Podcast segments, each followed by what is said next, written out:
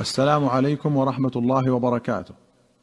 أخرج مسلم عن عائشة قالت: دخل على رسول الله صلى الله عليه وسلم رجلان فكلماه بشيء لا أدري ما هو، فأغضباه فلعنهما وسبهما، فلما خرجا قلت: يا رسول الله، لمن أصاب من الخير شيئا ما أصابه هذان؟ قال: وما ذلك؟ قلت: لعنتهما وسببتهما. قال: أوما علمت ما شارطت عليه ربي؟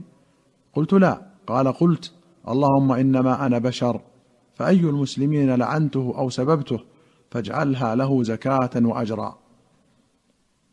وأخرج مسلم عن أنس قال: كانت عند أم سليم يتيمة فرآها رسول الله صلى الله عليه وسلم فقال: أنت هي؟ فقد كبرت لا كبر سنك أو قرنك. فرجعت اليتيمة إلى أم سليم تبكي، فقالت لها: ما لك يا بنية؟ فقالت: دعا علي نبي الله ألا يكبر سني، فإذا لا يكبر سني أبدا، أو قالت قرني. فخرجت أم سليم مستعجلة تلوذ خمارها حتى لقيت رسول الله صلى الله عليه وسلم، فقال لها صلى الله عليه وسلم: ما لك يا أم سليم؟ فقالت: يا نبي الله، دعوت على يتيمتي. فقال: وما ذلك يا أم سليم؟ قالت: زعمت أنك دعوت ألا يكبر سنها أو قرنها. فضحك رسول الله صلى الله عليه وسلم ثم قال: يا أم سليم، أما تعلمين شرطي على ربي؟ إن اشترطت على ربي فقلت: إنما أنا بشر، أرضى كما يرضى البشر وأغضب كما يغضب البشر، فأيما أحد دعوت عليه من أمتي بدعوة ليس لها بأهل أن تجعلها له طهورا وزكاة وقربة تقربه بها يوم القيامة. وأخرج مسلم عن ابن عباس قال: كنت ألعب مع الصبيان فجاء رسول الله صلى الله عليه وسلم فتواريت خلف باب، فجاء فحطأني حطأة وقال: اذهب فادع لي معاوية. فجئت فقلت: هو يأكل. ثم قال: ليذهب فادع معاوية. فجئت فقلت: هو يأكل. فقال: لا أشبع الله بطنه. قال ابن المثنى: فقلت لأمية: ما معنى حطأني؟ قال: قفدني قفدة. أخرجه مسلم في باب من لعنه النبي صلى الله عليه وسلم أو سبه أو دعا عليه وليس هو أهلا لذلك، كان له زكاة وأجرا ورحمة، ولا متعلق في الحديث أبدا لمن كان في قلبه غل على أحد من أصحاب رسول الله صلى الله عليه وسلم، وقد قال الله عنهم: ليغيظ بهم الكفار. قال الإمام مالك: من أصبح في قلبه غيظ على أحد من الصحابة فقد أصابته هذه الآية. وقال تعالى: والذين جاءوا من بعدهم يقولون ربنا اغفر لنا ولإخواننا الذين سبقونا بالإيمان ولا تجعل في قلوبنا غلا للذين آمنوا ربنا إنك رؤوف رحيم. قوله حطأني أو قفدني هو الضرب باليد مبسوطة بين الكتفين.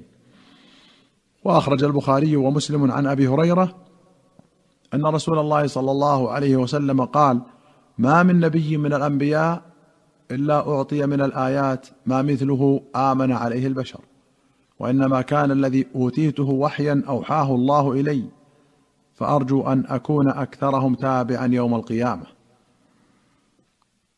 وأخرج عن أبي هريرة أن رسول الله صلى الله عليه وسلم قال: بعثت بجوامع الكلم ونصرت بالرعب، وبين أنا نائم رأيتني أتيت بمفاتيح خزائن الأرض فوضعت في يدي. قال أبو هريرة: فقد ذهب رسول الله صلى الله عليه وسلم وأنتم تنتثلونها، أي تستخرجونها. ولمسلم قال: فضلت على الأنبياء بست: أعطيت جوامع الكلم، ونصرت بالرعب، وأحلت لي الغنائم، وجعلت لي الأرض طهورا ومسجدا، وأرسلت إلى الخلق كافة، وختم بي النبيون. وأخرج مسلم عن أبي هريرة وعبد الله بن عمرو أن رسول الله صلى الله عليه وسلم قال: من صلى علي واحدة صلى الله عليه عشرا، وفي رواية: من صلى علي صلاة صلى الله عليه بها عشرا. وأخرج مسلم عن أبي مسعود الأنصاري قال: أتانا رسول الله صلى الله عليه وسلم ونحن في مجلس سعد بن عبادة، فقال له بشير بن سعد: أمرنا الله أن نصلي عليك، فكيف نصلي عليك؟ فسكت رسول الله صلى الله عليه وسلم حتى تمنينا أنه لم يسأله، ثم قال: قولوا اللهم صل على محمد وعلى آل محمد كما صليت على آل إبراهيم، وبارك على محمد وعلى آل محمد كما باركت على آل إبراهيم إنك حميد مجيد، والسلام كما قد علمتم. وأخرج أحمد والبزار والنسائي وابن حبان والطبراني في الكبير والحاكم بسند صحيح عن عبد الله بن مسعود أن رسول الله صلى الله عليه وسلم قال: إن لله تعالى ملائكة سياحين في الأرض يبلغوني من أمة السلام. سياحين أي سيارين بكثرة في ساحة الأرض. وأخرج أحمد وأبو داود والبيهقي في السنن بسند حسن عن أبي هريرة أن رسول الله صلى الله عليه وسلم قال: ما من أحد يسلم علي إلا رد الله تبارك وتعالى علي روحي حتى أرد عليه السلام. وأخرج أحمد وأبو داود والبيهقي في الشعب بسند حسن عن أبي هريرة قال: قال رسول الله صلى الله عليه وسلم: لا تتخذوا قبري عيدا، ولا تجعلوا بيوتكم قبورا، وحيثما كنتم فصلوا علي، فإن صلاتكم تبلغني. قال الطيبي: نهاهم عن الاجتماع لزيارة قبره اجتماعهم للعيد نزهة وزينة، وكانت اليهود والنصارى تفعل ذلك بقبور أنبيائهم.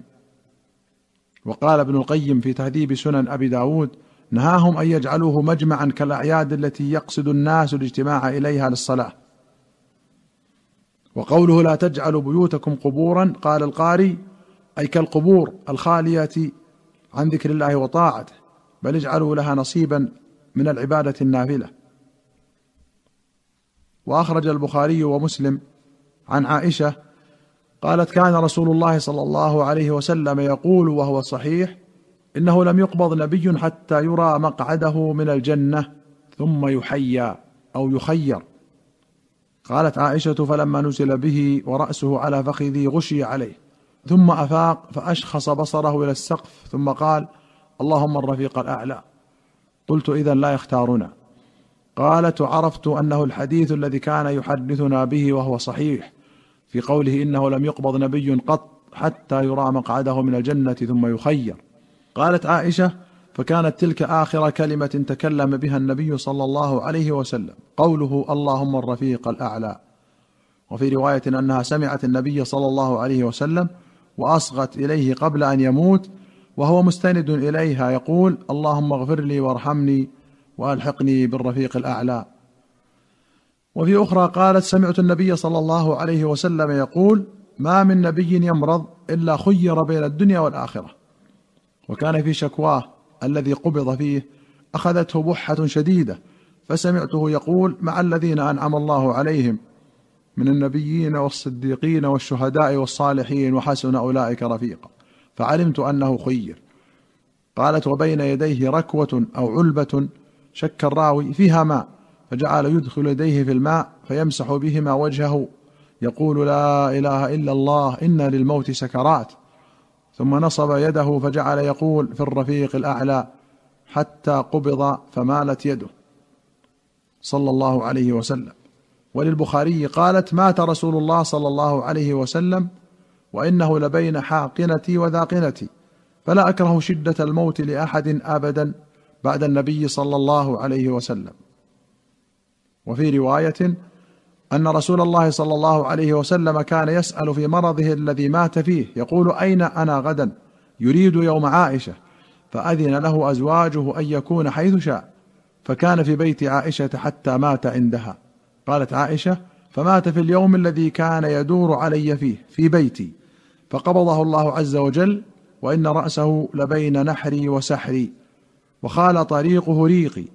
دخل عبد الرحمن ابن أبي بكر ومعه سواك يستن به، فنظر إليه رسول الله صلى الله عليه وسلم، فقلت له: أعطني هذا السواك يا عبد الرحمن، فأعطانيه، فقضمته ثم مضغته، فأعطيته رسول الله صلى الله عليه وسلم، فاستن به وهو مستند إلى صدري. وفي رواية: إن كان لا يتفقد في مرضه يقول: أين أنا اليوم؟ أين أنا غدا؟ استبطاء ليوم عائشة. فلما كان يومي قبضه الله بين سحري ونحري، ودفن في بيتي.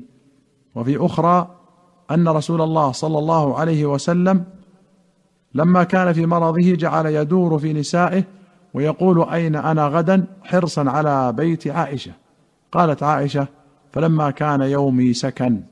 وللحديث بقية نأتي عليها في الحلقة القادمة إن شاء الله، والسلام عليكم ورحمة الله وبركاته.